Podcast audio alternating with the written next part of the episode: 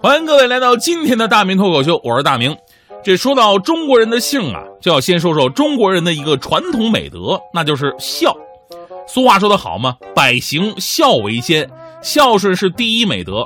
出门在外，首先想到的都是父母。父母退休了，把他们接过来孝敬他们，这是每个中国人的传统思想。就算自己老了，无论多远，也想回到父母生养自己的地方，这叫落叶归根。这个美德呀，中国特有，国外基本上翅膀硬了立马飞走，是吧？他们也没有春节，也没有回家的这个概念。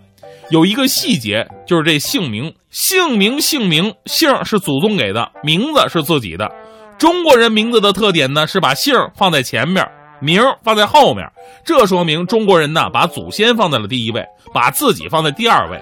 而西方人呢，恰恰相反，他们是名在前，姓在后，把自己放前面，把祖宗当成垫背的了。而中国人的姓啊，自古以来也代表着中国文化的发展。有很多朋友有寻根意识哈，看到跟自己同姓的，都会说上一句：“哟，咱俩是本家。”这句话问习惯了，那天呢，我就看到黄欢的爸爸了，特别巧，他也姓黄。当时我就一句：“哟，您跟黄欢是本家吧？”大哥差点跟我动手。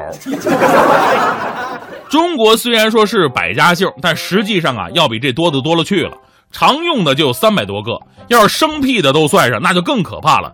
单姓三千四百八十四个，复姓两千零三十二个，三字姓一百四十六个。这边姓什么的都有哈，有些听着耳顺，寓意也很好。比方说姓钱，有发财的感觉；还有姓关的，一听就觉得这哥们可能是当官啊；还有姓龙的，感觉就是飞黄腾达的命；姓郝，以后生儿子取名郝帅，别人一看，嚯，郝帅的爸爸。当然了，也有比较别扭的姓，所以今天呢，我就跟您说说几个真正少见而且非常难以言表的姓。如果收音机前您呢刚好姓这个姓，千万别介意，咱就是开个玩笑的同时啊，让大家伙长长见识。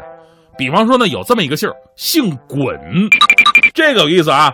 不知道以为他多霸气呢，到别的地方办事儿，保安把他拦住了。您贵姓啊？他就一个字儿，滚。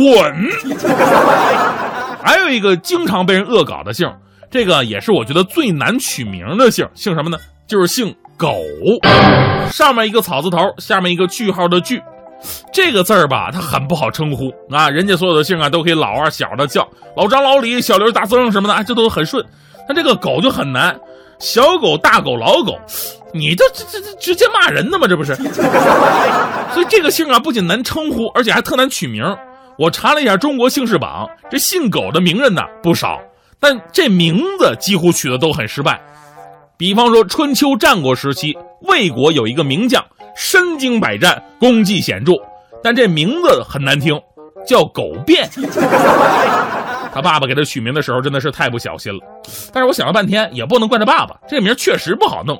姓狗的名还有，比方说北宋的一个文学家，也是当时的一个非常不错的官员，他这名字呀听起来很怪异，叫苟日新，这个咱都没法解释啊。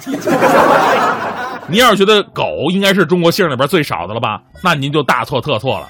比狗姓还有更少更过分的，这次百家姓最新排行榜出炉了，排在前三位的分别是李、王、张这三个大姓，其实倒数第一和倒数第二也排出来了，这俩姓能把人乐死。你会感觉啊，要是谁姓了这两个姓啊，简直这一辈子的悲催啊。倒数第二那个姓啊，姓死。这个姓真的太尴尬了。打个比方，你自我介绍：“你好，我姓死，名人，叫我死人就可以了。”听着都瘆得慌。这个姓呢，主要分布于咱们中国的西北部，是由北魏时期少数民族的四字复姓发展而来的。那倒数第二的是死，倒数第一的什么样呢？倒数第一的姓啊，姓难，困难的难，磨难的难。有朋友问了，怎么可能有人姓听起来这么怪异的姓呢？当时所有的专家分析出了两种可能：第一种说是他们祖先笔误传错了；另外一种说法呢是得罪皇帝了，给他们赐他们这么个姓。在河南呢，就有四个姓难的小村，里边男女老少全都姓难，统称难民啊。正当专家百思不得其解的时候，韩国文化署听到这个消息之后非常惊喜，马上组织了一个寻根访问团来到中国。原来呀，这个难姓在韩国人看来就是自己的根源，有韩国学者表示了，河南曾经出土过一块南北朝时期的石碑，记载着一个鲜卑族官员的事迹，他的名字就叫难楼。难姓随着鲜卑北迁，松花江当时也改名成了难江。